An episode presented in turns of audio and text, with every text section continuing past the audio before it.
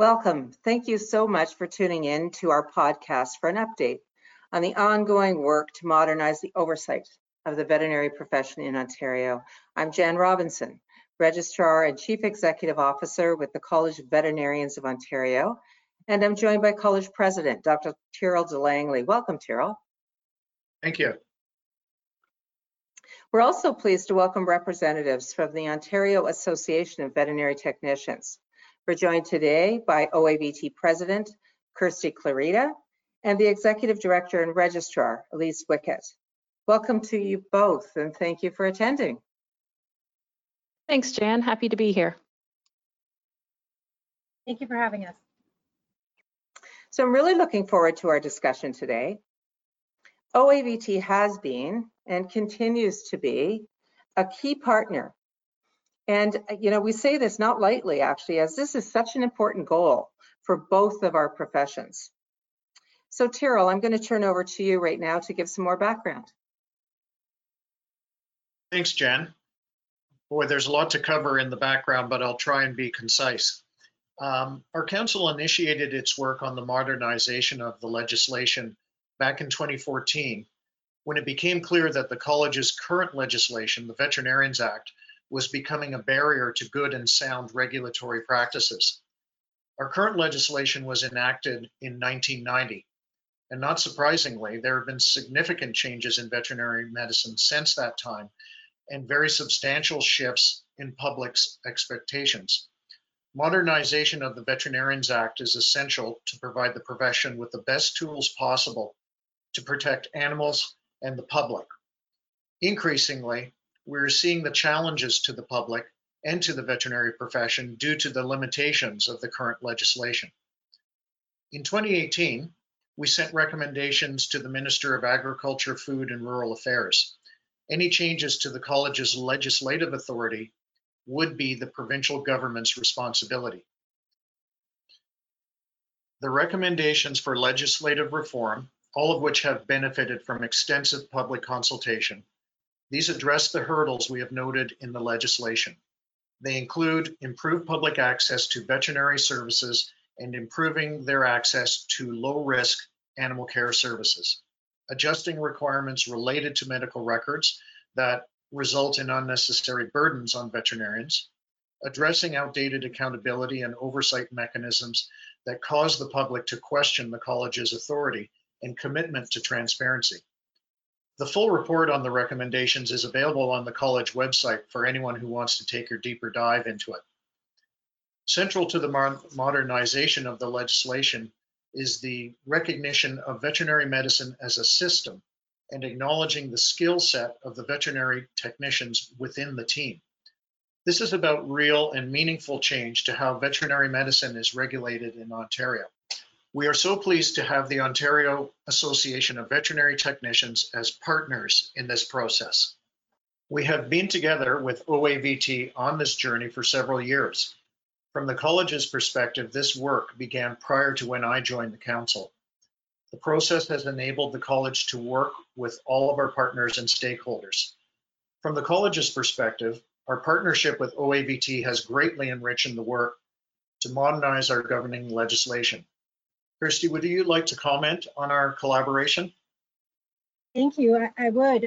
I'd, I'd, share your opinion that having the CVO and the OAVT working together over these past number of years has been a tremendous collaboration and will go a long way in making an impact on on how veterinary medicine is regulated in Ontario and the modernization of how veterinary medicine is being practiced.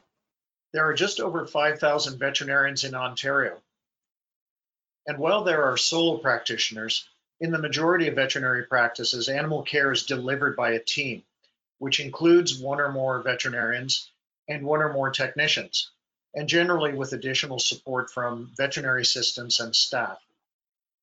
I've had the great pleasure of working with um, a large number of registered uh, veterinary technicians throughout my career, and I really value the skills and prof professionalism that they bring to their responsibilities. Kirsti, can you share your perspective on the role of RVTs as being integral members of an animal health care team? RVTs are extensively trained. Our post-secondary curriculum includes anatomy, physiology, animal nursing, imaging techniques, reproduction, neonatal care, dentistry, One Health, biosecurity, and pharmacology. Through that lens, RVTs are currently underutilized based on the core competencies required for their registration. And RVTs have completed rigorous training and a demanding registration process in order to achieve their level of skill and knowledge in veterinary medicine. RVTs are also required to meet ambitious continuing education requirements and adopt lifelong learning. So currently, veterinary medicine is an exclusive scope of practice model of regulation. What that means is that no one other than a veterinarian may practice what's described as veterinary medicine unless under the delegation and supervision of a licensed member of the college. The proposed model acknowledges that veterinary medicine is a system that includes defined areas of co-accountability between a veterinarian and a veterinary technician. Kirsti, can you provide our listeners with an overview of the new model? Sure. As you mentioned, the proposed model recognizes the areas of co-accountability between a veterinarian and the veterinary technician and would license both under one piece of legislation. The legislative reform recommendations introduce a model of interprofessional care that has oversight balanced with the recognition of professional skills and judgment of those providing the care. The proposal recognizes the credentialed skill set of veterinary technicians and promotes collaborative teamwork and co-accountability with the veterinarian in keeping with client consent and responsible supervision, as well as independence, where defined by law. You know, as I, you know, listen to this conversation, it's, it's really so very interesting, isn't it? And there are so many elements uh, that we can touch on. It's, uh, but you know, I think Elise, where I really want to go next is uh, to the demand for veterinary services that have been growing over several years. And that's a very cyclical thing, but gee whiz, it's been really on an uphill climb, you know, for at least the last four. And veterinarians have seen even more of a significant surge in demand recently. Now, some of that, of course, you know, is due to the pandemic. It's also, you know, a growing population of companion animals needing veterinary services. Um, but these factors, when you put them all together with combining with the shortage of veterinarians, and I might add veterinary technicians, it's become increasingly difficult for the public to access veterinary care for animals. And I'm not even just going to say companion animals because this is um, uh, food animal practice is also challenged. And if this is in not just um, rural areas of the province, it's urban and rural. So this is a strain and it's a strain on services. It impacts veterinarians, it impacts RVTs. But you know what, I, Elise, I was really wondering, can you talk a little bit about the growing demand for services and how you see this impacting RVTs in particular. Yes, sure, Jan. I, I agree with that. The workforce shortages are not uncommon in rural and remote areas of Ontario, and current shortages of veterinarians and RVTs are expanding province-wide. While Ontario has over 4,000 registered veterinary technicians, many are being underutilized based on their core competencies, and I think this is where there's a real opportunity. RVTs can be leveraged to create efficiencies and address potential animal health issues through prevention in clinics and other veterinary settings. You know, it, uh, and it's interesting, isn't it? And although we wouldn't want to necessarily uh, be so repetitive, it really does all circle back to one primary option, you know, to support uh, the public's access to safe, quality veterinary medicine, veterinary service comes back to legislative reform and enabling uh, veterinarians and veterinary technicians to better utilize the knowledge and skills um, of each other across the board. So Elise, from OAVT's perspective, uh, can you talk just a bit more about the knowledge and skills of RVTs and how they're really part of the solution to this shortage that we're talking about? Yes, absolutely. And Kirsti did a great job of articulating the skill sets of RVTs as they um, enter the profession. And I think utilizing RVTs with to their full scope of practice could help improve um, affordability and certainly accessibility and efficiency of animal care services. Facilitating the appropriate allocation of tasks through a model of co-accountability that we've ch- touched on earlier will enable RVTs to better function as part of the veterinary team. The ability of an RVT to initiate care in certain specific instances supports their full utilization as well. This is one example of how we can work to alleviate current and future issues associated with the availability of veterinary care through the modernization of the Veterinarians Act.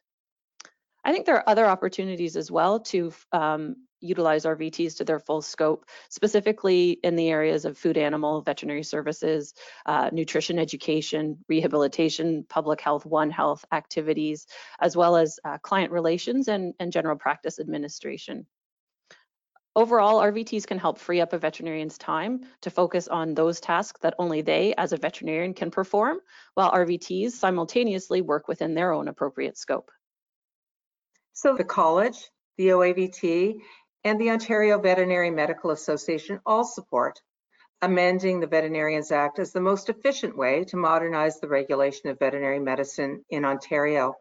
And I should say, while the OVMA is not represented here today, they have been a really big part of all of these discussions and they are great supporters of RVTs. Modernizing the Veterinarians Act is an opportunity for real and meaningful change to how veterinary medicine is regulated in Ontario.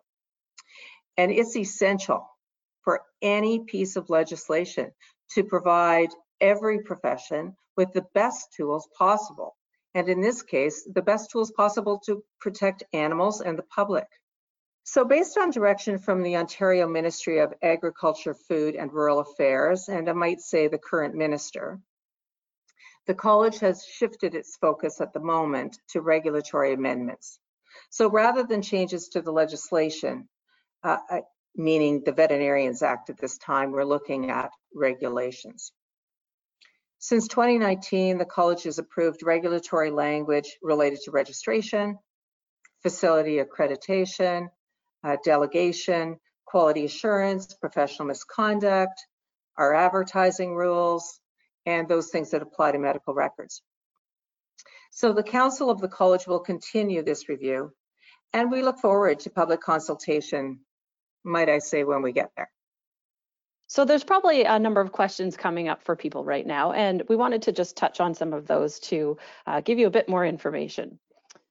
In terms of moving forward with uh, consultations and the ability for people to provide feedback, Jan, I'm wondering if you could take us through that process. Well, I think that in terms of where we've been already, the college uh, actually in the college council, I should say, in its development process related to anything related to regulations is always in consultation. So we do consultation in order for council to make decisions as to how it proceeds and and listens to that um, to as many voices actually uh, around what it is that they would like to recommend or put forward. So that we've already had nine or 10 of those, I think, uh, so far uh, in our processes. But I think what we're really talking about now is at the level of government. Um, and I'm not, and I cannot speak uh, obviously on that behalf, but what I can tell you is, is when uh, new regulations or new legislation is being contemplated. It is posted for public consultation on uh, the government site with notice for that period. Uh, and most usually those consultation periods are in the realm of about 60 days and give uh, all voices an opportunity to be heard and then digested by those uh, individuals who have the opportunity to craft it for um, either approval um, uh, at whatever level of approval it's necessary, I guess, really for um, then being able to be put into place and enacted. Yeah, thanks. I think that's a really great point to make that there's ample opportunity for everyone to provide comment um, on different pieces proposed to move forward. One of the uh, one of the thoughts that comes to mind is how will, um, going forward with a new regulatory body, how will veterinarians and RVTs uh, work together to ensure that all voices are brought forward to the table?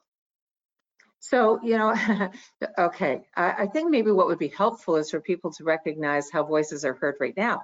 Uh, so in the current, in, in a current regulatory structure, such as a regulatory college that has a piece of legislation, uh, such as the College of Veterinarians at the moment, or a number of other professions that we can think of. Uh, there are structures that are beyond council. So there is council, there are statutory committees, there are also non-statutory committees, and then beyond that, there are working groups and advisory groups and other ways in which voices are heard. Under a new uh, act, that wouldn't be any different. And so uh, what we'd be looking at is, I think, probably, and I, I don't know, uh, you know, Elise, Kirsti, um, Tyrrel, you may have some thoughts you want to add to this. What will be different is just the composition of how that works. So making sure that the um, that the uh, voices that we need heard are put into those various compositions of a committee or an advisory group or uh, or council. And so that work has yet to be done. That's not definitely complete at any level, but it needs to be proportionate to the issue being uh, the issues that are dealt with, so that we're making sure that the right voices are around the table to make uh, good and solid decisions based on regulatory risk and, and, mitigation of harm. I'm not sure if that was really getting at everything you were wanting to chat about, Elise, but I think that there, um, there, the assurance of uh, breadth is in um, composition, but also around outreach related to stakeholders related to how we look at um, advisory groups. It's not just council, I guess is what I'm trying to say. And I can see why that making, you know, both parties a little bit apprehensive. They're both currently very uh, structured as a self-regulatory model. And so the idea for each profession that they're now going to be working in conjunction with each other leaves them both feeling a little bit strange because it's new territory for us. And I think what, if I was to maybe amplify one of the takeaways from listening to Jan's response myself is that we're not saying you're not part of regulating your profession anymore. What we're saying is we're talking about a model that has modernized how medicine is happening in the clinics where there's a team to the medicine with different levels of accountability. And the same thing would be happening at the regulatory level as well, where both professions are at the table and they're talking about medicine and the regulation of medicine for the protection of public and animal safety as a whole. And I think that the unknown, it makes it scary, but it doesn't make it bad. It, it just makes it new. And, and it's something that we continue to work with together collaboratively um, to talk about it and to come together and, and come up with the composition numbers. Tyrrel, you were wanting to add? I was just going to add on that. Uh, on that, I was going to add that technicians I've um, had conversations with who are in uh, at the on the floor in the clinic, in the various clinics that I'm responsible for, um, are really looking forward to this. They are really looking forward to the uh, acknowledgement of their role that they play on a daily basis. Um, and veterinarians as well are really uh, uh looking forward to this. Uh, the practices I'm dealing with uh, are generally busy practices that use uh, use technicians extensively, and they're looking forward to having their team members assigned that level of respect and accountability that they've been working so hard to achieve is, is through their schooling and through their uh, on um, on the floor training in the clinic. So I, I I think that this is a win-win-win situation.